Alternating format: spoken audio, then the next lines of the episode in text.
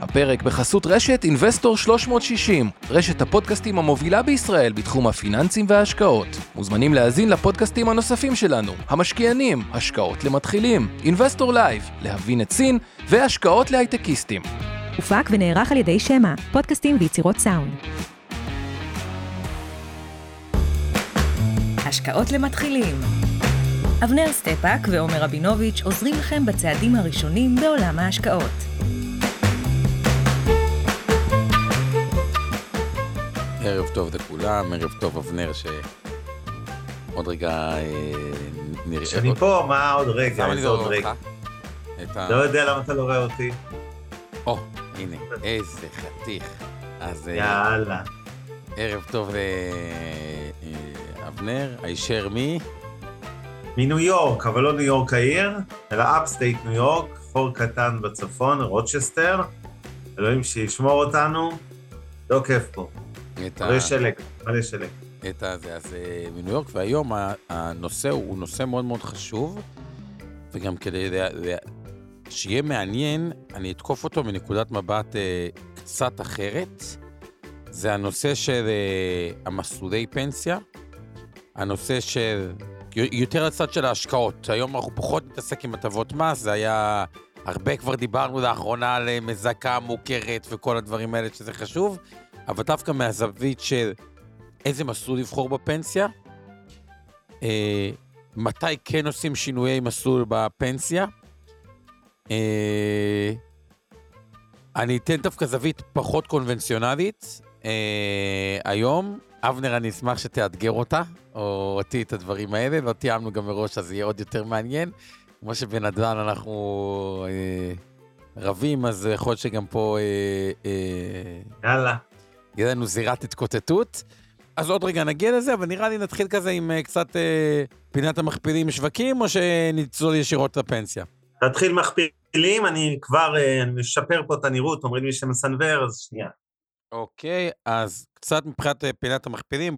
היינו כבר בתואר, הבורסה ב-2024 שהתחילה מהבורסות הטובות בעולם עם תשואה חיובית, אז לא, אנחנו כבר אה, עברנו לתשואה שלילית, ואנחנו כבר נראים אה, רע גם השנה בישראל. מה שכן ניתן אה, אה, לראות, תשואת האג"ח בארצות הברית ירדה לכיוון ה-3.96, אבל אנחנו עדיין משייטים שם על אזור ה-4. דווקא תשואת האג"ח של מדינת ישראל מעט עלתה, אנחנו באזור ה-4.2, כלומר כן נוצר פער שתשואת האג"ח בישראל היא בעצם נותנת יותר מאשר ארה"ב. אה, בהקשר הזה גם יהיה בכלל מעניין להסתכל, לישראל יש כמה כוחות אה, סותרים. אחד, הורדנו כבר ריבית, למעשה המדינה המערבית מה- מהראשונות שהורידו ריבית. גם הנתון של האינפלציה הייתה נתון של אינפלציה שלילית למעשה בדצמבר, אז זה יתמוך בהעלאת ריבית. מצד שני, הרבה גיוסי חוב של מדינת ישראל בגלל המלחמה. בכלל, יש מסמך שאולי שווה שלא דיברנו עליו כל כך בפודקאסטים, אבל כן שווה אה, שאני אזכיר אותו לקראת הפנסיה. אה, גם הסתכלתי עליו קצת, זה הדוחות הכספיים של אה, מדינת ישראל. ולמה אני מזכיר אותו? כי אפרופו פנסיה, סתם, עניין אותי להסתכל, גם ה- ה- המדינה בעצם, יש לה חוב לפנסיה, הרי כל מי שמקבל פנסיה תקציבית וכו', זה על חשבון, המדינה צריכה לשלם את זה. אז רציתי להבין באיזה סדרי גודל אה, מדובר, לחדד את זה לקראת ההתחייבות הפנסיונית.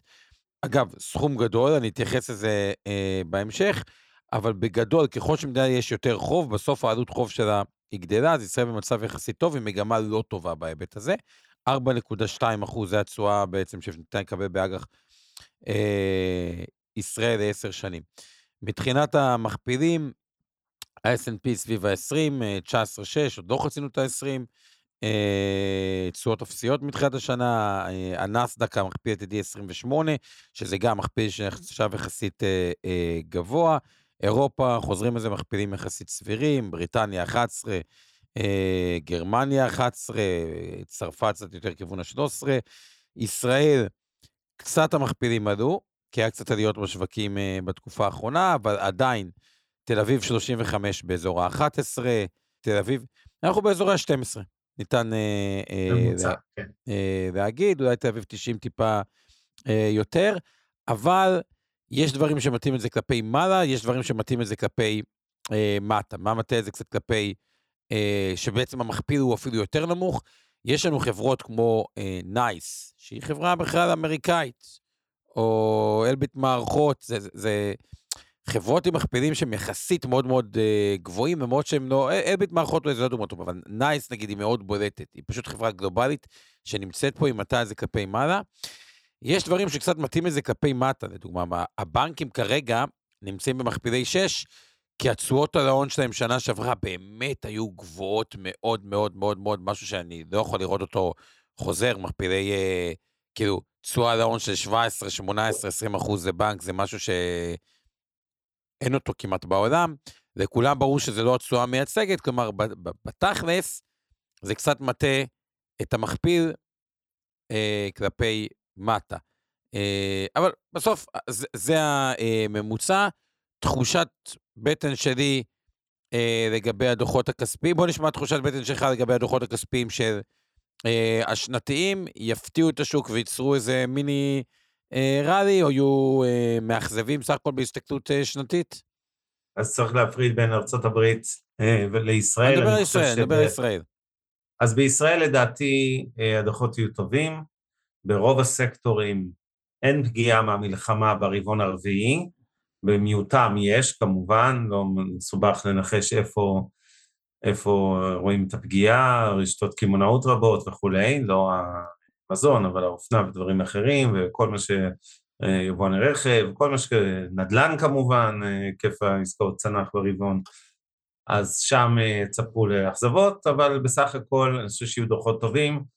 אני מסייג לגבי הבנקים שיש לי הרגשה שככל שהם יוכלו להיות יצירתיים ולהתגמש, הם, הם בכוונה קצת, אה, נקרא לזה, יעשו את הדוחות אה, שיראו פחות טוב, זה לא נעים להרוויח כל כך הרבה מיליארדים בתקופת מלחמה, אז אני מניח שהם יעשו הפרשות מוגדלות לחובות אשראי, אבל מלבד זה, אה, לדעתי הדוחות יהיו בסך הכל טובים מאוד. אבל שוב, זה, זה, זה לא מייצג כל כך, לטוב ולרע, אגב, זה לא מייצג לשני הכיוונים.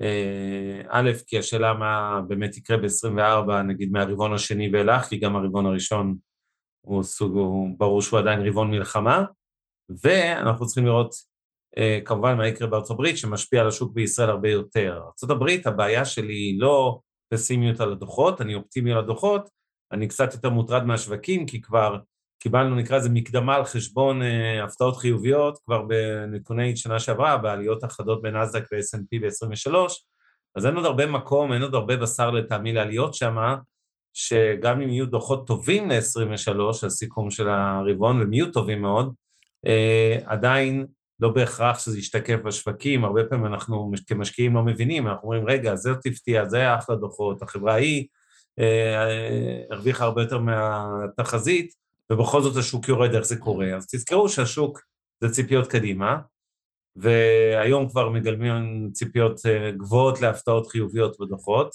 ואז לפעמים, גם אם יש הפתעות חיוביות אבל לא דרמטיות, זה גורם לירידות. בדיוק. כאן בתל אביב... אז ארה"ב זה באמת שוק שהוא קצת price for perfection, כלומר, מצפים כבר לתוצאות מאוד טובות, אם כי לדעתי כן, באמת יהיו... צריך להיות סופר טוב כדי טובות, ש... טובות, ובישראל זה יותר price for disaster. מה הכוונה? כבר השוק מתמחר הרבה אסונות, ולדעתי סך הכל, אה, אני חושב שהשילוב הזה, שסך הכל האג"חים קצת נותנים תשואות טיפה נרגעו ויהיו דוחות טובים, והחשיפה המנייתית של המוסדים היא נמוכה, ודוח שנתי וציפיות קדימה זו הזדמנות טובה לקבל לגבי איזה החלטות, סך הכל זה כן אה, יכול אה, לייצר איזשהו גל עליות נוסף, כי. המצב הבסיסי של הרבה חברות, פשוט המחיר הוא יחסית מאוד מאוד אטרקטיבי, ואם התוצאות בפועל יהיו בסדר, אפילו לא מצוינות, והן לדעתי אפילו יהיו קצת מעבר לזה, אז יש פה סיכוי טוב לגל אה, אה, עלייה נוסף. עוד משהו לגבי זה?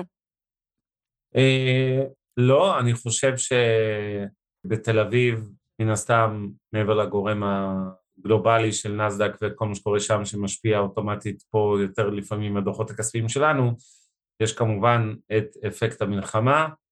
Uh, הקשר נקרא לזה uh, בעיניי נעוץ בשני אזורים, אחד פסיכולוגיה של משקיעים, כשמשקיעים בדיכאון אז מן הסתם זה מגולם גם, uh, מגיע גם לשווקים, והשני, וזה יותר משמעותי, זה באמת התמשכות המלחמה, העלויות הכלכליות, ויש הבדל אם יהיה איזה קונצנזוס שאנחנו ברבעון הראשון נסיים את האירוע הזה, ואחרי זה, זה לא שיגמר לגמרי, אבל זה ירד ל-20% ממה שהיה, מה שאומר הוצאות כלכליות של ביטחון וזה יותר נמוכות. יש פה כמה סימני שאלה שמעיבים על השוק המקומי כמובן, ועדיין מול כל זה מתבקש איזשהו ריבאונד בגין הפיגור שלנו מול העולם, הזכרנו את זה הרבה פעמים, ולכן בשורה התחתונה אני עדיין אופטימי על הבורסה בתל אביב, למרות שיש עליה משקולות רבות לרעה. אוקיי, בוא נעבור קצת מסוים השקעה בפנסיה וכדי... אז רגע לפני זה, אנחנו נזכיר לכולם שיש לנו תמלול של שיר פלדמן, וכל מי שרוצה מוזמן ללחוץ closed captions ולראות תרגום סימולטני בלייב.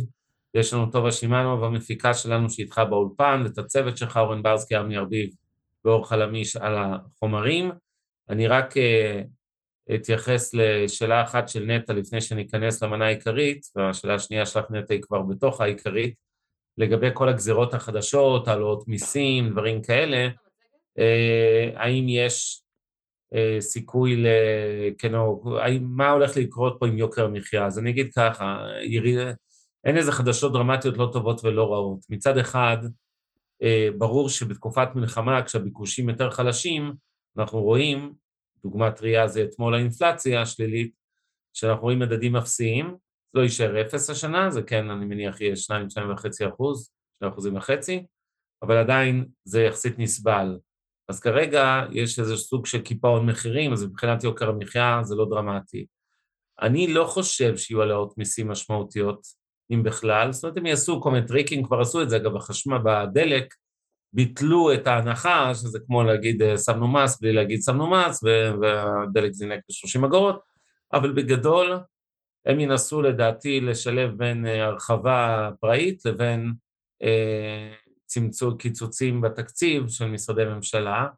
נקווה שעל הדרך יסגרו את כל השטויות המיותרות שפתחו פה בשנים האחרונות, אבל זה אירוע שהוא בשליטה, רק שהבורסה מניחה היקף מסוים של הוצאה, היא לא מניחה 300-400 מיליארד, היא מניחה 200, היא לא מניחה חזית עם חיזבאללה כרגע, חזית אמיתית על מלא, אלא המשך המצב הקיים, שזה עצימות נמוכה.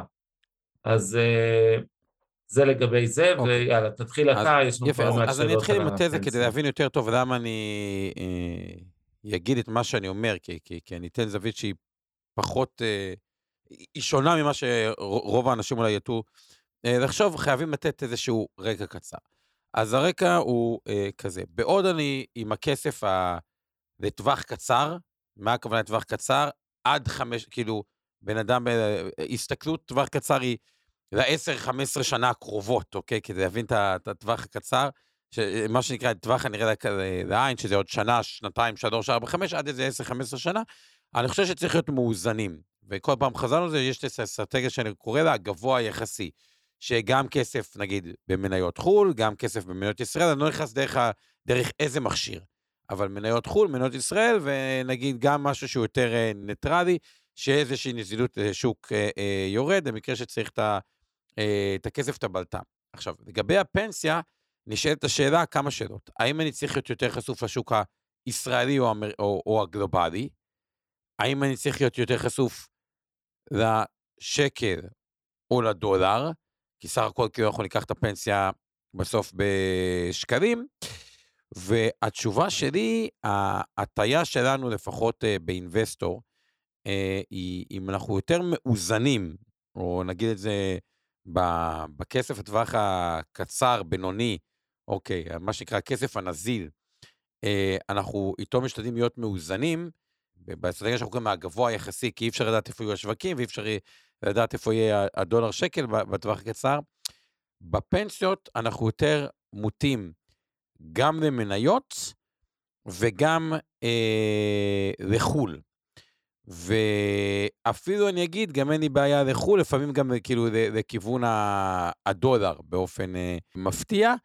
אה, ואני אסביר רגע למה, ומהמצב הבסיס הזה, כלומר יש את המצב הבסיסי שאני אסביר רגע למה ההטייה שלנו היא, היא, היא קצת לכיוונים שאני אומר, ואחרי זה נגיד מה החריגים ומתי אנחנו עושים שינויים. כלומר, מתי מחליפים ממניות לכללי, מתי מחליפים מחשיפה יותר גלובלית ללוקאלית או יותר, או, או יותר שקלית. אבל אני אסביר קודם כל למה הפנסיה חשוב שהיא תהיה גלובלית. בסופו של דבר, אם הכסף לטווח קצר בינוני, אה, נועד לשרת בעיקר בלת"מים בחיים, בלת"ם יכול להיות אני חולה, אני מפוטר, אני לא מתאים לשוק העבודה יותר, וזו תקופה יותר ארוכה שאני לא אה, עובד, משהו עם הילדים שצריך בגללו כסף. הפנסיה היא בעצם באה לשרת אותנו לתקופה מאוד אה, ארוכה, אבל בדרך כלל אנחנו נגיע אליה עם שני נכסים. הנכס הראשון, בדרך כלל אני אומר, יש איזה חריגים, אבל אצל רוב האנשים, כשהם יגיעו לפנסיה, הם יגיעו לפנסיה עם דירה אחת, אוקיי? אה, הבית מגורים, בדרך כלל, לא תמיד, אבל רוב האנשים עד גיל 67 יקנו בית אה, מגורים, למעט אלה שמקשיבים לאבנר. אה, אבל לא ניכנס לזה. עכשיו, אבנר, אל תגיב, חכה, תן לי לסיים, אל תגיב. סתם, סתם, זה היה קצת, חכה, כן. חכה. עוד יום, תשלוט בעצמך רגע שנייה, עד גיל 60 יגיעו עם בית מגורים. בדרך כלל, יותר גם מבית מגורים אחד, למה? באזור גיל הפנסיה 67, זה אזור גם שמתחילים לקבל, כל האזור הזה 60-70, אה, אולי 70 וקצת, כי באמת יש כאלה שהורים שחיים גם עד גיל 100, מתחילים לקבל ירושות. הירושות האלה הרבה פעמים יכללו חצי דירה, שליש דירה, שני חצאים בכל אחד ה... במדינת ישראל נגיד יש הרבה שלושה ילדים, אז נגיד שליש דירה ויש שני צדדים, ולחלק מההורים יש יותר מדירה אחת, וחלק רק דירה אחת, אבל יש את ה... בכל משפחה אבא ואמא, אז, אז יכול להיות שיהיה קצת יותר מ... אה, אחת בגיל, זה כלומר בית מגורים, ועוד מה שמתקבל מירושות למי שיש דירה בהשקעה. למה אני מדגיש את זה? כי מראש זה אומר בהגדרה הטיה אה, למדינת ישראל, כלומר נדל"ן הוא מאוד מאוד קשור למצב במדינה. כלומר, אם המצב במדינה בסוף יהיה טוב, כמו שה-20 שנה האחרונות מתקופת הפיגועים של 2003 והמשבר הדוט קום וכו' וכו', היה סך הכל 20 שנה מאוד מוצלחות למדינת ישראל, מחירי הנדל"ן עלו מאוד חזק. אם, אם מדינת ישראל אז תהיה במקום מאוד מאוד טוב, הנכסים האלה הם גם שקליים, אה, הם גם מאוד דומים במהות שלהם אה, לאג"ח, כלומר, בסופו של דבר נדל"ן, בין אם אני עכשיו בן אדם בגיל 50 וההורים שלי בגיל 80, אז לא משנה, ברור שאף אחד לא מונע על ירושות, אבל למעשה, אם יש להם נדל"ן, זה סוג של אג"ח, זה כאילו השקעה שיותר דומה במהות של האג"ח, והחשיפה המהותית, בגלל שבאופן כללי חצי מנכסי הציבור, כלומר, אם בנכסי הציבור יש חמישה טריליון שקל, קצת מעל 5.1 לדעתי, טריליון שקל ועוד אותו סכום או קצת יותר בנדל"ן למגורים, אז מראש יש הטיה לנדל"ן למגורים. ואם המצב בישראל הוא יהיה מצב טוב, מעולה, יש הרבה שווי נדל"ני בין הבית מגורים ובין דירות שירשנו. אם המצב בישראל יהיה disaster, מצבנו, ולא נכנס רגע לסיבה של disaster, והאמת בישראל קל עכשיו למה disaster, אז... כי, כי אנחנו חיים במדינה שאנו מכירים, אז ה, הבעיה פה היא כפולה. גם השווי הנדל"ני אה, יהיה בבעיה, קודם כל לא יהיה קל למכור את זה, וגם יכול להיות שבמקום לא טוב, ויכול להיות שהשקל יהיה במקום לא טוב. וכאילו, אם הפנסיה שלנו היא גם נגיד מאוד חשופה, נגיד רק לשקלים, רק ל... אבל ישראל, אז, אז גם הפנסיה יכולה להיות ב, ב, בערכים לא טובים. ולכן, ב, כמו שתמיד אני אומר, ב, בהסתכלות שלנו, למה כן דירה אה, ראשונה כדי להיות בנושא של גידור, ההטייה שלנו בפנסיה עם משקיעים היא, אחד, אה, לחו"ל, אה, ושתיים, לאחוז מניות יחסית גבוה, כי באופן כללי, זה גם תלוי שונה בין משפחה למשפחה, כי מראש יש לנו גם חשיפה שקלית גבוהה דרך הנדל"ן, בין האישי ובין אה, אה, עתידי שמקבלים. ועכשיו אני רוצה להתייחס למתי אנחנו משנים את הדיפולט, כאילו כל דבר צריך שיהיה דיפולט, ומתי משנים אותו. אבל קודם כל, אבנר, בוא נשמע אותך קצת. אתה לא באירוע, עומר, האירוע שלנו בצ'אט, יש לנו את נטע התימניה שחולקת עליך, כי היא קיבלה 1 חלקי 64 דירה. לא 64, נטע את מגזימה, אבל בסדר. סבא, עכשיו ברצינות רגע. תראו, ההטייה של המשקיע הישראלי, אני לא סופר את הדירה הראשונה שאומנם גר בה, כחלק לא, ברור שלא, אבל... אני כאילו מתעלם ממנה. כשאתה תהיה בן 80, כן, אתה צודק, כשאתה בן 80, הדירה הזאת כאילו היא סוג של דירה להשקעה, כי אתה כבר לא... אתה- זה- לא מה שאמור לממן לך את הדיור סתם בדיוק. לשכור אתה- דירה זה כבר לא... אתה צודק, אתה צודק, זו נקודה חכמה. אני חושב שה... אבל, בגדול זאת הטעיה שיש בכל מקרה, אה, הטעיית הבעלות בישראל, אחוזי שיעור הבעלות נדמה לי הוא 70 אחוז, אם אני זוכר נכון, אה, מהאנשים, מה- כן, ממשקי הבית הם בעלים של דירה, זה מהגבוהים בעולם, אה, יש לזה הרבה הסברים פסיכולוגיים ואחרים, זה לא חשוב, זו עובדה. עכשיו אני בא ואומר, וגם העובדה היא שהמחירים עלו 20 שנה כמעט ברצף, 18, 18 שנים, והגיעו לאן שהם הגיעו עד היום, שזה בועה בהגדרה הקלאסית של המילה בועה. עכשיו, אני אומר, אוקיי, אז אה, בסדר, התנפח לאנשים בתיק, גם לקשישים, הרכיב של אותה דירה, וננסה להסיק מזה רגע משהו מעשי לעולמות הפנסיונים. אני תמיד מזכיר שני דברים בפנסיונים. האחד זה שאנחנו, בגלל כל הטבות המס למיניהם, במקרה הטוב, פטורים ממס רווחי הון, במקרה הפחות טוב ועדיין הטוב, דחיית מס, שגם לה יש משמעות, כמו שכבר למדנו פה בעבר, בכסף בסוף, זה לא סתם, זה כסף שאתם דוחים את המס עליו ל-10, 15, 20 שנה, שווה יותר מאשר באפיקים שהם לא בפנסיוני, וזה תמיד נכון, ולכן אתם רוצים למצות, לעשות אופטימיזציית מס באופן שכל האזור של המניות שלכם יהיה כמה שיותר בפנסיה, גמל, השתלמות, ופחות בבנק אה, trade וכו', זאת אומרת, שוב, המשלים צריך להיות שם, אבל השכבה, הרובד הראשון צריך להיות שם. לכן הרבה פעמים אנשים נמצאים היום במסלולים הלא נכונים מלכתחילה, אוקיי? אם כל עם ישראל, 90% ממנו נמצא במסלול כללי, שזה מסלול עם 40-45% מניות, ועוד אלטרנטיבי נדל"ן, ועוד אג"חים למיניהם וכולי, נקרא לזה רמת סיכון בינונית, אז לחלק גדול מאותם 90 אחוז, הם לא אמורים להיות שם, אלא במסלולי המניות. כן, אגב, מההתחלה, גם בטח להוסיף הצעירים יותר לדבר הזה. שאתה- אומר לגבי מסלולי השקעה, שזה הדברים הבאים, מתי עושים שינוי מסלול, וגם היום ביציאה לפנסיה, אנשים לא יודעים את זה. אפשר לקחת פנסיה, מסלול מקבל קצבה שהוא סולידי, אבל גם אפשר לקחת פנסיה שהיא צמודה לאפיק המניות, לטוב ולרע, וגם לזה נתייחס, כלומר, גם בחירת המסלול בפנסיה היא, היא, היא יכולה להיות יותר סולידית או יותר אגרסיבית, וזה גם בחירה, כי זה בסוף, זה בחירה ל-30 שנה. אבל תמשיך רגע אם רצית עוד... אה, כן, רק להשלים, אני חושב שהמלכתחילה, אז אתה מדבר, עוד רגע נעבור לשינויי מסלולים. קודם כל, המסלול ההתחלתי שבו חלק גדול מהישראלים נמצאים, הוא פשוט לא המסלול הנכון, וכאן אולי מקום לעשות את הערת האזהרה השבועית שלנו, כי אנחנו נכנסים פה לכל העולם הפנסיוני, אז זה לא ייעוץ השקעות ולא ייעוץ פנסיוני ולא תחליף לייעוץ השקעות או ייעוץ פנסיוני מותאם לצרכים ולנכסים שלכם בידי יועץ אה, פנסיוני או משווק פנסיוני או יועץ השקעות מוסמך. ואם אנחנו מזכירים פה מניות, מעת לעת במשדר הזה זה למטרות חינוך פיננסי וצאו מנקודת הנחה שיש שם בתיקי השקעות וקרנות הנאמנות של אינבסטור 360 או של מיטב ואנחנו מחזיקים בהם וגם אה, זה נכון אדרבה לקרנות הנאמנות סל קופות הגמל הפנסיה וההשתלמות של מיטב ולכן יש לנו אינטרס לכאורה לדבר על אותן מניות אבל שוב זה לא המלצה ביצוע פעולת השקעה כלשהי והכל צריך בסוף ללכת לאיש מקצוע עם רישיון ועל בסיס אה, באמת כל הנתונים האישיים שלכם אבל בהכללה כמו שאמרתי קודם יש יותר מדי כסף במסלולים לא נכונים to begin with. אמ, ודני, להערתך לגבי מסלול מניות מסוכן, ברור שאתה יכול לחטוף ירידות של 30-40 אחוז, זה נדיר, זה קרה ב-2008, לא קרה באף שנה ב-30-40 שנים האחרונות חוץ מזה, אבל בהחלט יש שנים של ירידות של מעל 10 אחוזים גם, גם אם זה לא מגיע ל-40 אחוז, ובסופו של דבר עדיין, לטווח ארוך, האפיק הזה מנצח כל אפיק אחר, כולל נכון. נדל"ן, כולל אגרות חוב, ובטח אה, מסלולי אג"ח ללא מניות, ולכן אה, זה כן אמור לתמוך, והמקרה של יפן הוא מאוד מאוד נדיר וחריג, אין כמעט שום בורסה בעולם שלקח לה עשרות שנים לחזור לשיא, לא בנסדק שהתרסק במרץ 2000, אגב, וגם שם התשואה לא הייתה. כזו גרועה כמו שחושבים, אה, פשוט היא עלתה, כאילו, תחשוב שמשהו יהיה 2,000 אחוז נגיד, ואז כאילו הוא 20 שנה אותו דבר, התשואה הממוצעת שלו היא לא בהכרח כזו רעה, פשוט ה... כן, ברור, ברוב האנשים נכנסו זה לא יום שנכנסו לפני יום לפני המפולת המפולת. והיה כן. מאוד בחדות.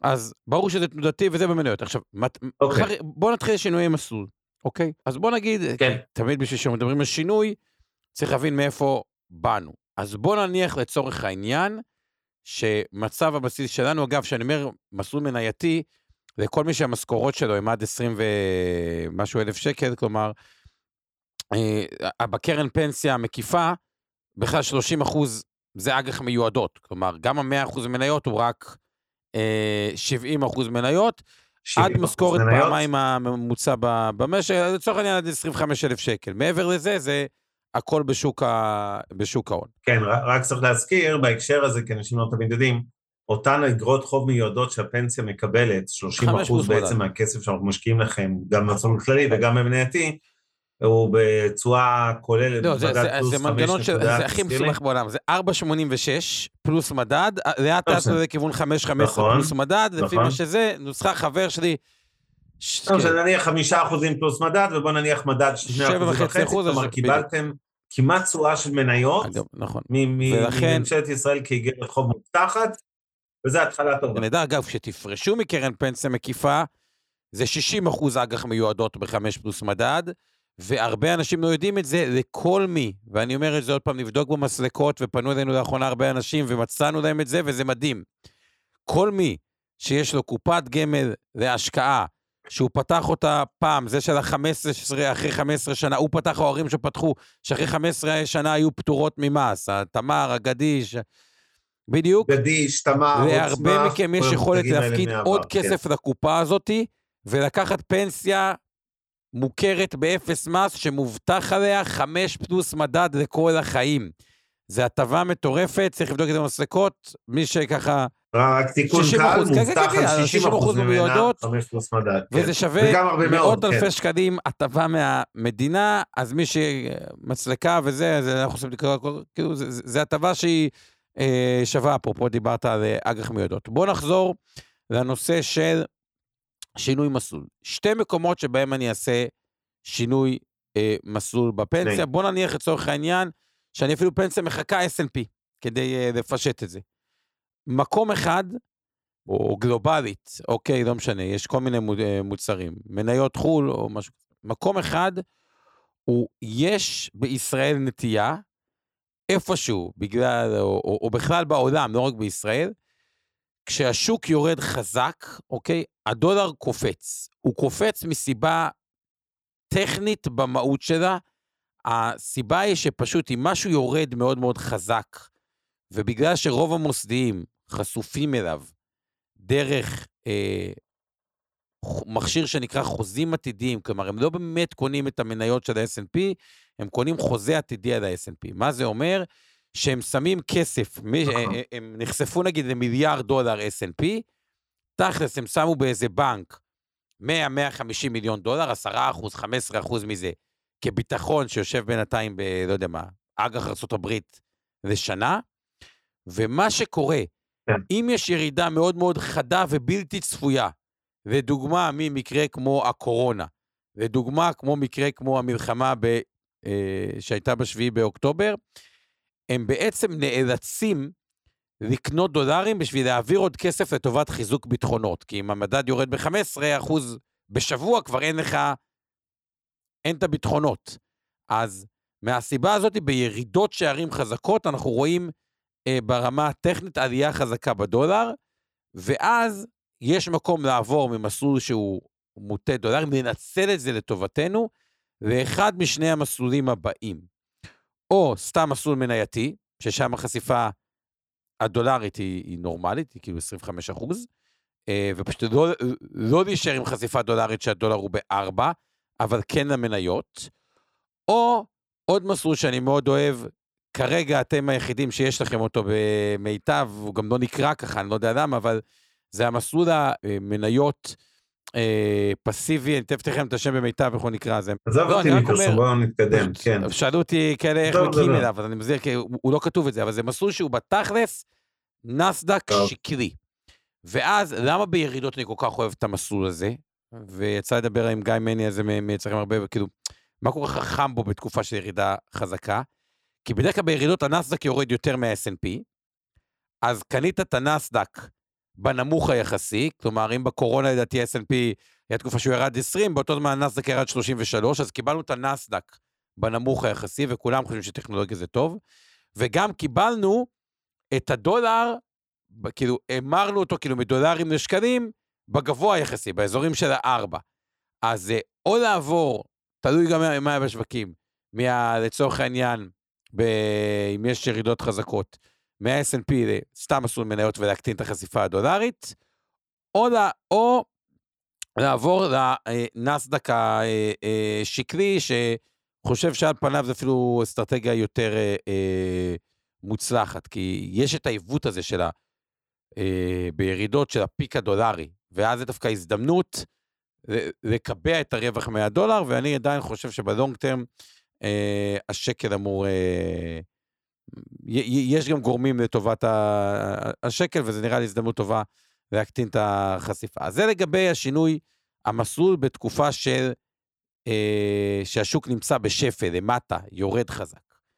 עוד שינוי אחד שאני רוצה רגע להרחיב עליו, כי הוא השינוי הקשה ביותר להסבר, והכי פחות אינטואיטיבי מכל השינויים שאני מדבר עליהם, כי בירידות, אני תשמע, אוקיי, לעבור למניות זה הגיוני, או לעבור לנסדק שקלי שאתה אומר זה באמת הגיוני, אוקיי? השאלה מה קורה בעליות. ובעליות, יש רגעים שבהם אני חושב ככל שהשוק מתייקר, ואני רוצה להסביר רגע מתי השוק לדעתי מתייקר, כי יהיה פה סתירה פנימית. מצד אחד אנחנו אומרים שאי אפשר לתזמן את השוק, אז מה אתה מנסה לתזמן? מצד שני, אני אומר שהשוק מתייקר, לעבור מהמסלול המנייתי למסלול הכללי. ולא סתם מסלול כללי, מסלול כללי בתוך גופים שיש בהם יחסית הרבה אלטרנטיבי.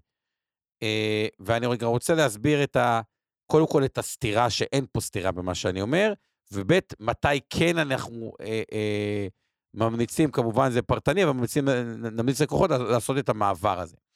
אז הדבר הראשון הוא להגיד ככה, אי אפשר לתזמן את השווקים, אוקיי? ו-80% מהזמן אנחנו באסטרטגיה שהיא אה, ניטרלית. מה זה אסטרטגיה ניטרלית? היא תומכת באסטרטגיה הראשית. לדוגמה, אם אמרנו, אנחנו במניות חו"ל, בפנסיוני במניות חו"ל, אז נהיה בפנסיוני במניות חו"ל. אבל, תמיד יש 10% מהזמן, שזה החריג, או שזה זול באופן קיצוני, צועק, מובהק, או שזה אה, מרגיש קצת יקר, ואני תכף אסביר מתי מבינים שזה אה, אה, יקר. אה, אבל זול יחסית זה קל, נגיד, כשאג"ח כלל היה בשער 70, אוקיי, ונותן 9%, זה, זה, זה מרגיש זול. שהבנקים יסחרו בחצי מההון העצמי, זה זול, להיות הכל במניות. מתי השוק, נגיד, היום השוק הוא ניטרלי, מה הכוונה שוק ניטרלי? הוא לא נראה זול במיוחד, אפילו תמחור מלא בחו"ל, אבל הוא בטח ובטח לא במחירי בועה, דברים שאני אומר שהם הזויים לגמרי. יש רגעים שבהם השוק נראה מאוד מאוד יקר. לדוגמה, כשפייבר הייתה במכפיל מכירות 40, מכירות, לא רווח, אוקיי, חברה מפלגתית, זה בלתי ניתן, כאילו, קשה להצדיק את זה, אוקיי? אם השוק ה-S&P יהיה ב... לא יודע מה, מכפיל 27, אוקיי, עתידי או 26, אי אפשר ניתן להצדיק את זה. ואז, ואז מה שאני קורא זה גבוה מובהק, ואז צריך לעבור למסלול הכללי. איך, איך יודעים את זה לפי העקומת, איך יודעים מתי ה, היקר הוא יקר אה, מובהק? אז תחשבו על זה ששוק במניות נותן 10 אחוזים, אמור לתת 10 אחוזים בשנה. אז אם יש, בעשור האחרון נגיד הוא נתן 10 אחוזים, אבל אם נגיד הוא נתן 10 אחוזים, אם יש עכשיו כמה שנים ברציפות שהוא הוא, הוא נותן כאילו הרבה הרבה הרבה מעל הממוצע, נגיד שנה שעברה נסדק נתן 50, שנה אחרי זה, נגיד השנה הוא ייתן עוד 50, ושנה הבאה הוא ייתן עוד 50, והמכפילים גם יהיו הרבה מעבר לממוצע, אז אפשר להגיד שהוא כבר נראה מאוד מאוד אה, יקר. עכשיו, בשביל הדבר הזה, בסטטיסטיקה יש מה שנקרא אה, פעמון גאוס, למי שלמד סטטיסטיקה, שהוא צופה בתצפיות, נגיד, כמו שיש בפסיכומטרי תצפיות. אז כשאנחנו, מה שאני עושה זה בעיקר מסתכל על, על, על ממוצעים. כשמשהו הוא נקרא נתון חריג. מה זה נתון חריג? בתוך אותו פעמון גאוס יש מה שנקרא פלוס מינוס שתי סטיות תקן. מה הכוונה פלוס מינוס שתי סטיות תקן? 95% מהתצפיות הם שמה. אם יש משהו שהוא מאוד מאוד חריג, הוא כבר יצא כאילו לאחד מהזנבות. אותו דבר, אבנר הזכיר את הירידה, שזה לא קורה כל שנה 50 אחוז. אז לדוגמה, ב-S&P סטיית התקן היא אזור ה-15 אחוז או 16 אחוז, כלומר, התנודתיות. אז אני אומר, אם ש... זה ששוק ירד, אם התנודתיות היא 16, פעמיים 16, 26, 32 אחוז, זה, זה ששוק ירד מעל 32 אחוז בשנה, זה אירוע מאוד מאוד מאוד חריג. אחרי שהוא קורה, האירוע חריג למטה, אז זה זול יחסי. אגב, זה שהנסדק עולה ב-50% בשנה כמו שנה שעברה, זה אירוע גם מאוד מאוד חריג. ואז, למה אני אומר רק לעבור? אז אני אומר, באירועים שכבר זיהינו שזה יצא מה-common sense הבסיסי, לעבור מהמניות למסלול הכללי, הייתי נזהר עם פחות מזה, כי זה עדיין כסף ארוך אה, טווח. ולמה כללים באופן יחסי הרבה אלטרנטיבי? כי אלטרנטיבי באיזשהו מקום, הוא מקום שבעליות הוא עולה פחות, בגלל זה אתם תראו השנה, 2023, הגופים שעשו את התשואה הכי טובה, היא גופים שהם יחסית עם אלטרנטיבי נמוך ויותר מניות. אה, ידי נגיד הייתה דוגמה שבלטה בהקשר הזה, ובשנים פחות טובות בשוק כמו 2022, אתם תראו את אותו ידין היה במקומות יחסית האחרונים. למה זה? כי האלטרנטיבי הוא משמש בלם זעזועים, כי השערוכים שלו לפעמים הם בדיליי. עכשיו, למה אני אומר שהמעבר הזה הוא כל כך לא אינטואיטיבי? כי זה לקחת, ככל שהשוק יתייקר, צריך לקחת את השוק. הרבה פעמים זה יהיה הגוף שהיה במקום הראשון, שני, אוקיי, וזה מה שלא אינטואיטיבי, לקחת את הגוף שעשה הכי טוב, ושהוא עם הכי מעט אלטרנטיבי והכי הרבה מניות, ולעבור לגוף שעשה הפחות טוב, שהיה יותר כאילו, גם עם פחות מניות וגם עם יותר אלטרנטיבי. וזה מעבר שכביכול אם מישהו יבוא ללקוח ויגיד לעשות את זה, הוא יראה הזוי. כי למה לעבור מהגוף עם המקום ה... כביכול מהמקום הראשון-שני, אה, לגוף במקומות הרבה פעמים שיהיה דווקא באמצע. אה, אבל ככל שהשוק מתייקר, צריך לעבור מהמסלול המנייתי, עזבו רגע את הפלפול לגבי הגופים, מה, מהמסלול המנייתי למסלול הכללי. אבנר, אתה הבנת את ההסבר הזה שהוא היה too much complicated?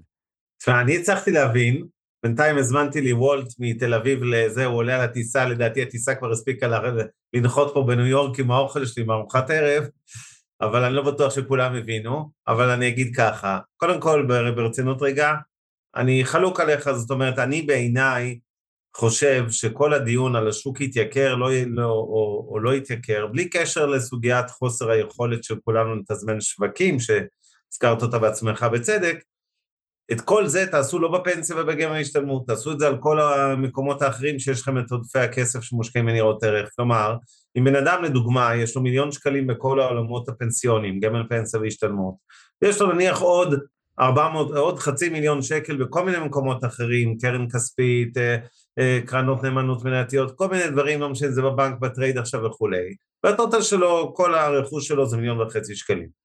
ולצורך העניין, אם הוא חשב שהוא צריך להיות בכל הפנסיוני ב-100% מניות, ובנוסף היה לו עוד איזה, אה, לצורך העניין, 200 אלף שקל מתוך החצי מיליון גם במניות, מחוץ לפנסיה, כלומר, סך הכל, ואותו בן אדם יושב 80 אחוז, אם הוא רוצה להוריד, כן. שימכור את ה-200 אלף ויחזור לעבור לכספית, לשם הדוגמה. אז לפי מה שאתה אומר, בן אדם צריך להיות, שלך, הבן אדם צריך להיות כל החיים במסלול מניות בחו"ל, במסלול מניות, עזוב חו"ל, במסלול מניות בפנסיה? בלי לשנות? רוב האנשים צריכים לשבת, החל מהמסלול הכללי ועד המסלול המנייתי, רוב חייהם, בטח מגילאי ה-20 שמתחילים כאילו, לעבוד. להגיד, אני מסלול מניות, זהו, לא שיניתי כל החיים, נקודה. לפי מה שאתה אומר, למעט שאתה קרוב לפרישה. שוב, לא, לא, לא כל אחד, אבל לאחוז מאוד גדול מהאנשים לא, לא, לא, לא כל אחד, למי שהחליט שזה... לא לכל אחד זה אוקיי, מתאים. המינימום, כן, ואני אומר, אל תשנו כלום, ואני אגיד גם עוד דבר, אה, אני כן אוהב, אה, כמו שאתה יודע מאוד, את האזור האלטרנטיבי, ואני חושב שצריך להיות מרכיב אלטרנטיבי שמן, ונכון להיום יש אותו בחלק מבתי השקעות וברוב חברות הביטוח, אבל לא כל השחקנים אוהבים אלטרנטיבי, זה עניין של השקפה. אני מסכים איתך, זה בלם זעזועים, נכון, בשנים מאוד טובות למניות זה, זה, זה כאילו קצת מפגר אחרי השוק. כשאנחנו מדברים על השקעות אלטרנטיביות, רק נסביר למאזינים שלנו ולצופים, אנחנו מדברים על, כל, על חמש קטגוריות שנכנסות תחת הכותרת אלטרנטיבי, זה נדל"ן, לא, זה תאורטית קרנות גידור, אין הרבה כאלה בתיקים הפנסיוניים שלכם. זה private equity, זה קרנות הון סיכון, private equity כולל בחובו גם השקעות ישירות בחברות סטארט-אפ לדוגמה, ולבסוף את כל העולם הגדול מאוד של חוב פרטי, זה יכול להיות חוב מגובה נדל"ן, אני משקיע עכשיו באירלנד או לא משנה איפה, איקס כסף, מקבל ביטחונות של בניינים, נותן להם הלוואה ב-11% ריבית, זה אפיק השקעה אלטרנטיבי. כל המשקל האלטרנטיבי הזה נע בין אפס בגופים מסוימים שלא אוהבים אלטרנטיבי כשיטה, לבין 25 אחוז, או לא זוכר, 30 אחוז במקסימום, כן, זה לא כל כך קיים במסלולי מניות, מטבע הדברים, אלא במסלולים הכלליים, ולכן יש לפעמים היגיון לשלב מסלול כללי ומסלול מניות, בשביל להרוויח קצת אלטרנטיבי, שאני כן עוד... חושב שזה טוב. אה, אבנר, אני... תחשוב על מה שאני אומר על ההסבר הדברים האלה, וזה, יש תקופות שבהם, אני אגיד את זה ככה, קל להבין מתי האלטרנטיבי, אה, כלומר, מה אתה מרוויח במסלול הכללי, מה הרווח? זה שלא סתם, זה גם השקעות אלטרנטיביות, אבל זה השקעות אלטרנטיביות בדרך כלל יותר טובות ממה שהבן אדם יעשה בעצמו, כי באמת הגופים המוסדיים היום, יש שם חשיפה, ובעיקר בחמש שנים האחרונות, שישראל נהפכה להיות בהיקף נכסים שלה, מעצמה בינלאומית. מה, זה לא סתם, לא גוף, לא שחקן קטן, לא שחקן בינוני, אחד הגופים הגדולים בעולם לניהול כסף, אם אנחנו מחשיבים את זה שהתשעה הגדולים, זה לא כמו ניו יורק וקליפורניה שטסים. כשבן אדם אה, אירופה בא לישראל, קרן בינלאומית מובילה, היא כבר תיפגש עם כל הגופים המובילים, או, או חלק נכבד מהם בנסיעה, וכשמחברים את זה, אה, ישראל מעצמה, והאלטרנטיבי גם היום בגופים המוסדיים הוא, הוא, הוא באמת מהטובים בעולם, מה שיש שם. ו, וזה היתרון של האלטרנטיבי. הנקודה היא, אבנר, שאני חושב, ובזה אנחנו חלוקים, ותחשוב על זה גם קצת אה, אה, אחרי זה, נכון שלא צריך לשנות את המסלולים, ואפשר גם לעשות 50% במסלול הכללי, נגיד, בפנסיוני, אה, בכללי, ו-50% במנייתי, אבל ככל שאתה, ככלל אצבע, ככל שאתה חושב שהשוק יותר יקר, ולא משנה מה סיבותיך, אתה אומר אי אפשר לתזמן את השוק, ככל שבן אדם חושב מהסיבות שלו שהשוק יותר יקר, יש יותר היגיון ללכת למסלול הכללי מוטה אלטרנטיבי ככלל אצבע, וככל שחושבים שהשוק יותר זול, יש היגיון ללכת על הפיור מניות, כי בסוף במסלול כללי מקבלים את האלטרנטיבי, וגם עם משקולת של האג"ח מדינה, או פקדונות, או דברים שהם יותר סולידיים. תשמע, אני חייב להגיד, אני, אני, אתה ניסחת את הכלל מצוין, רק יש לי בעיה עם המשפט ההתחלתי, וזה ככל שבן אדם חושב ש. אני לא רוצה שאנשים יחשבו, כי כשהם חושבים, סליחה שאני אומר את זה, לא חלילה לא יישמע מתנשא או רובוטי, אבל הם הרבה פעמים עושים שטויות. שטויות כמו בקורונה, שעוברים, אה, נבהלים מירידות, לא, ועוברים איזה מסלול סולידי מדי למניות, שטויות כמו ב-2008, שזה היה ב... לא, אז אני אומר, אני אומר, עזוב, להפך, אנחנו צריכים, שוב, אני לא רוצה להישמע מתנשא מדי, אבל לחנך את המשקיעים, לדעת לשים בנדנה על העיניים בזמנים קשים, ולא לשאול את עצמם אם עכשיו יש ירידות חדות, אולי כדאי שגם אני אברח כמו אחרים, כי זה, אלא ממש פשוט להתנתק, לפעמים אפילו עדיף לא להסתכל בחשבונות, כי ההסתכלות עצמה גורמת לכם לעשות פעולות שגויות בזמני משבר. בדרך כלל הבעיה היא אסימטרית אגב, אנשים נוטים לעשות שטויות יותר בזמן משבר מאשר שטויות כן, בזמן לא- גירוש. הם לא יפחיתו. זה לא שאנשים פתאום אה, לוקחים הלוואות בשיא כל הזמנים כדי להשקיע בפנסיה ומתמנפים בדיוק בנקודה הזו, יש יותר סכנה הפוכה, אלה שכאמור במשברים, בורחים מהשווקים ואז מקבלים הפסדים לא, ולא, ולא אף פעם לא יודעים מתי לחזור. ולכן בעיניי אני אומר אל תשחקו עם זה, תשארו כן 10-20 שנה בדיוק באותו מסלול, אתם רוצים לפצל לשניים מראש, לחצי מניות, חצי כללי סבבה, שיהיה לכם גם אלטרנטיבי, או שתשימו את הגמל במניות, סתם דוגמה, הפיצול הזה גם יש כיום מסוים שפתאום, אם אחד מהם הפך להיות בנתח שמן מדי, זה אומר שהשני כנראה הוא זול יחסי, מה הכוונה?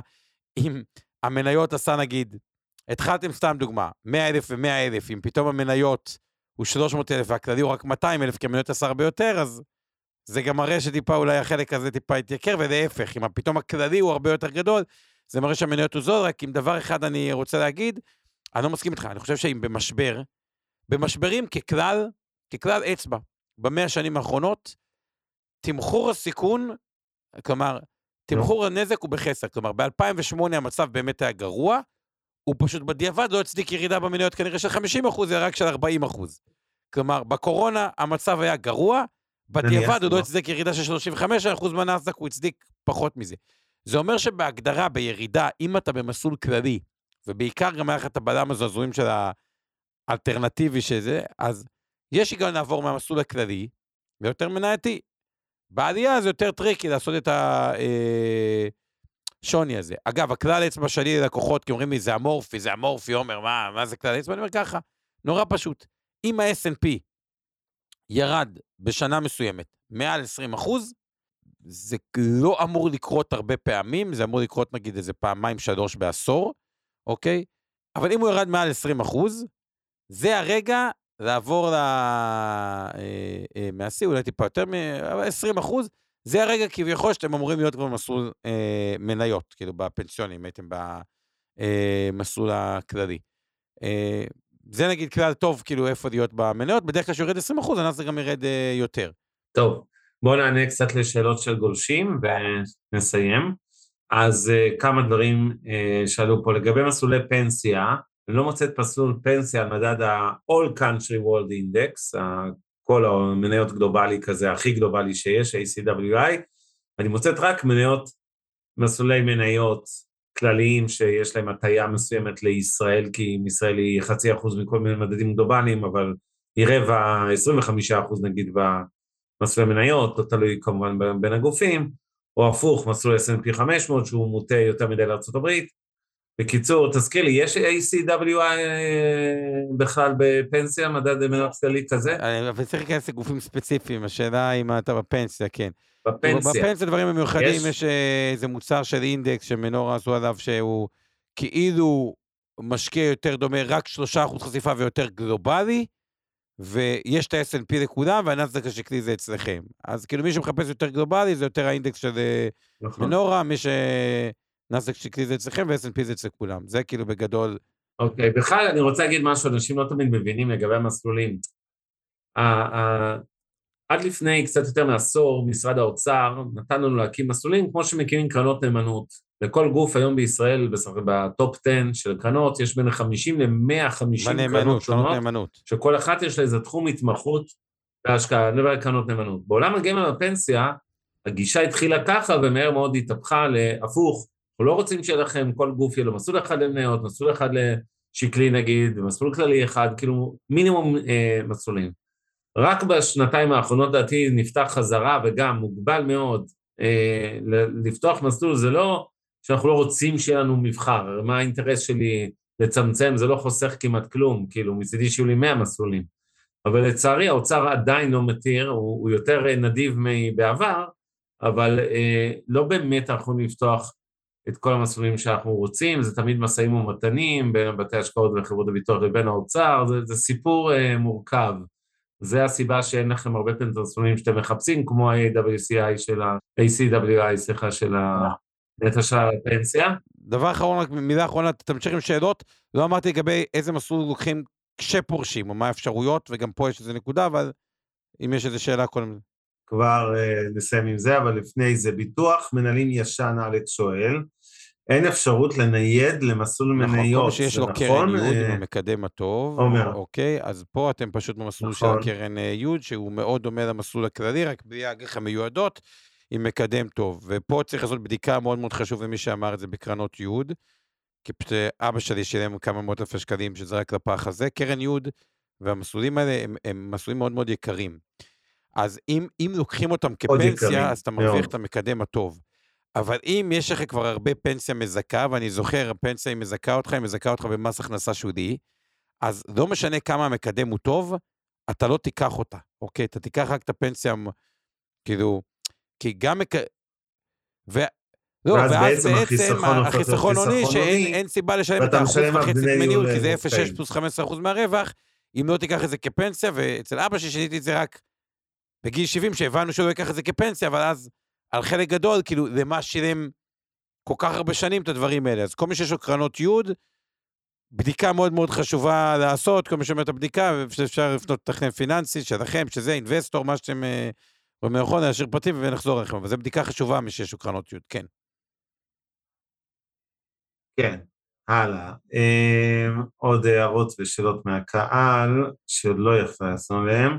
לגבי מינוף עם הלוואת בעולון ממוצר פנסיוני, אני רוצה להגיד משהו כללי על מינוף, כי הרבה שואלים אותנו.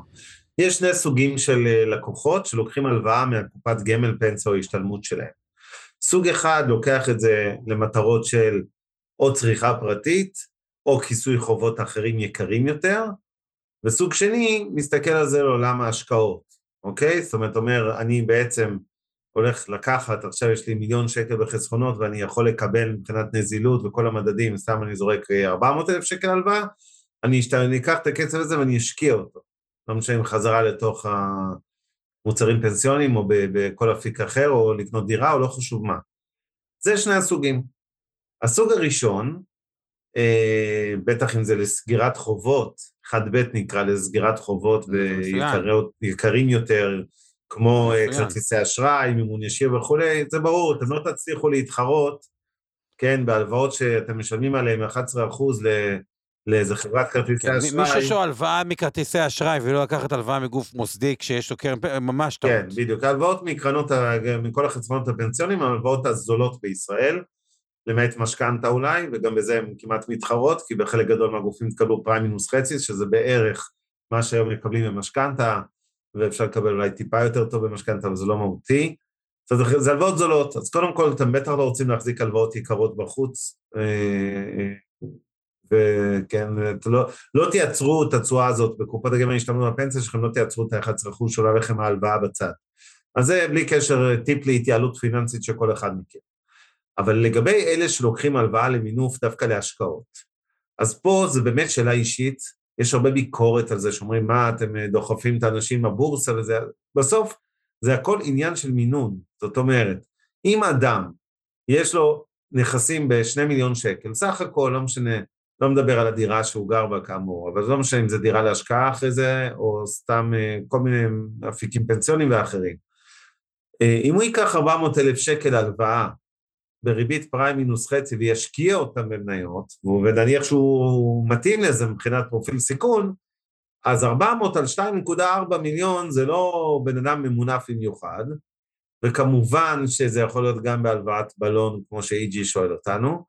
אה, זה כבר טכנית קצת פחות חשוב בעיניי אם זה בלון או שאתם משלמים אותה בשוטף, גם את הקרן וגם את הריבית, אבל בכל מקרה אה, זה בהחלט משהו שצריך אה, לשקול אותו. רק בהיבט הזה מה שאבנר אמר, מינוף אני מחלק אותו לשתיים, מינוף אמיתי ומינוף פיקטיבי. מה הכוונה מינוף אמיתי, מינוף פיקטיבי? מינוף אמיתי, מינוף, זה מה שאתם תיקחו מהפנסיה, וכאילו אתם בונים על זה להחזיר אותו מה, מהקרן השתלמות, כאילו. אם בן אדם לקח על מיליון שקל, 800 אלף שקל, הוא כנראה לא יחזיר את זה מהשוטף. אם יש לכם משכורת גבוהה לפעמים, אז פשוט אתם, פשוט המשכורת תחזיר את המינוף, אתם אפילו לא צריכים להחזיר אותו מתוך מוצר ההשקעה, ואתם יכולים להתמך במינוף יותר גדול, רק מינוף מפנסיה הוא דבר שהוא קצת יותר בעייתי מהשתלמות, כי אם באמת קורה דיזסטר, אז כאילו אתם לא באמת רוצים להחזיר את המינוף מהפנסיה. אבל בואו נמשיך עם המינוף, אבל אני מסכים עם מה שאמרת. כן, אז, אז, אז זה בגדול. אה, לגבי אה, ההערה של לא זוכר מי, אה, לגבי זה שהמעבר מסלול, נראה שדני אמר את זה, שלעבור מסלול זה בעצמו תהליך של זה לא כמה ימים. אגב, מה שאמרתי, תסתכל על המסלול. מי שרוצה, שוב, אבנר, אני יודע שאתה אוהב פרסמות, אבל זה פשוט, אתם יודעים שיש, זה, זה נקרא פשוט, כי מי ששאל אותי, זה מיטב פנסיה מקיפה פסיבי מדדי מניות, זה הנסדק השקלי. שנה שעברה זה עשה נגיד, אה, שלא, לא יודע, 12 חודשים אחרים, לא יודע אם זה מעודכן או לא. במקרה זה גם יצא מסלול מאוד אה, טוב, אבל זה פשוט הנסדק השקלי. עד כאן פרסומות, ועכשיו אה, אני אגיד שבעיניי, כל המעברים האלה, גם אם כבר עושים אותם, אין לכם מה להתעסק בשאלה האם בדיוק ביומיים האלה, נכון. מדד מסוים יעשה יותר או פחות, בסוף אתם לא משקיעים פה לחודש או חודשיים, זה השקעה לשנים ולעשורים, ולכן זה מאוד שולי השאלה אם תפסתם בדיוק איזה יום טוב או לא טוב ביום שעבר הכסף במסלול א' לב'. רפאל, לא, אני לא חושב שצריך להתכונן, ה-S&P, כן, אני, אני אמרתי את דעתי, אני חושב שהוא יקר, גם הנסדק. אני מעדיף את הראסל 2000, או בתוך ה-S&P את ה-S&P equal weight. במסלול מניות יש לך הכל. משקל כן. זה לכל ה-500, ולא... כן, אני מדבר באופן כללי, אני לא חושב שצריך להתכונן ירידות חדות, יכול להיות שיהיו כאלה, אבל לא, שוב, מעשית לא, אני מצמצם S&P בכללי, אבל לא יורד לאפס כמו, כמו בכל דבר אחר בחיים לא, שלי. אז בדיוק, היום נגיד, כאילו ללכת על המסלול המניות שהוא כולל הכל מהכל, נראה לפעמים יותר טוב. פה יש את הנושא שהקרנות, כאילו, אחרי זה שהולכים הטטיות וה... זה, זה הקרנות המבטיחות תשואה. קרנות מבטיחות תשואה, וגם פה יש תאריכים וזה, אבל, אבל בגדול זה ארבע ומשהו פלוס מדד, זה עדיפות אה, לא לגעת. אה, מה שכן, בהבטחת תשואה צריך לבקש הערכה, לפעמים כאילו זה נגמר באיזשהו תאריך, כאילו גיל 75, אם לא מבקשים להאריך את זה, אז זה פשוט הופך להיות מסלול כללי, אבל זה גם צריך לבדוק פרסונלית. ושאלה אחרונה שעלתה פה, זה לפני שמסכמים עם המשפט שרצית להוסיף שמה, הרע דניאלי, כשאתה אומר לעבור לדוגמה מה-S&P לנסדק, שקלי, לדוגמה בירידות, מתי אני מחליט לחזור חזרה ל-S&P? יפה, אז המצב הוא כזה, כשעיוות נסגר, כלומר שזה כבר, הרי אני אומר לעבור כשיש עיוות, אז אה, לצורך העניין, אם הרצועה של הדולר שקל היא בשלוש לארבע, ככל שאתה מתקרב לשלוש וחצי, ככל שהשוק קצת תיקן למעלה והנסדק שבתיקונים נותן תשואה עודפת על ה-S&P, צריך לבחור את הטריגר לעלייה, אבל הרעיון הוא, בגדול שהעיוות מסתיים, אתה רוצה לחזור למצב הבסיסי שכאילו ממנו יצאת. אוקיי. האם יש אפשרות להשקיע במסלול עוקב ביטקוין אחרי האישור של ה-SEC לזה? לא, אין כזה עדיין. אין עדיין, אין, אין, אין, גם אני לא מאמין שייתנו אותו כן, אי אה? פעם. לא, אני לא מסכים איתך, מתי שייתנו, אבל לא בשנים הקרובות כנראה. בפנסיה, שיהיה לך מסלול עוקב ביטקוין על אה, הפנסיה שלך. לא דווקא בפנסיה, יכול להיות בגמל להשתלמות, אבל לא משנה. כן יהיה... לא, אבל צריך לבדוק, אפשר כן, ב-IRA לקנות את ה-GPTC, אני לא יודע אם מאפשרים אצלכם בזה, אבל זה... כן, ודבר אחרון, נטע, אם אפשר שחצי מהפנסיה תהיה במסלול מסוים וחצי במסלול אחר. אז סיימנו, אז בוא תן לנו רק את הטיפ החשוב שרצית להוסיף. אוקיי, עכשיו, למה אני, אומרים לכולם, בגיל, אה, הרי אתה אומר מגיל 60, אתה אומר, רגע, אני עוד שבע שנים כבר לוקח פנסיה, אני צריך להיות מאוד סולידי, אוקיי? זה לא שם דגש אם שבע שנים זה הרבה או מעט, אבל גם בתוך הפנסיה, כשבאים לקחת פנסיה, יש מה שנקרא פנסיה יותר סולידית. היום גם ניתן בחלק מהגופים לקחת פנסיה בכלל במסלול מנייתי. מה הכוונה במסלול מנייתי? שהתשואה, או, או, או שהתקבול שלנו, הוא, הוא יושפע מהנושא גם של מה המניות עושות.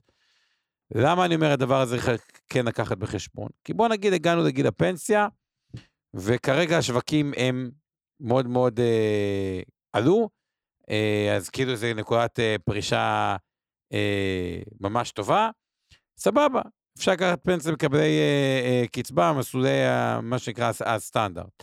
בוא נגיד במקרה, נפלנו להגיע לפנסיה בשנת המשבר ב-2009, אחרי שהשוק ירד אה, ב-2008 50 אחוז. אחד, אף אחד לא מכריח אותנו לקחת פנסיה ביום שאנחנו בני, כאילו, ביום מסוים. אפשר לחכות כאילו חודש, חודשיים, שנה, שנתיים, כלומר, אין, אין נקודה שהיא חובה לקחת את הפנסיה. אה, למעשה אפשר לקחת אותה כבר מגיל 60.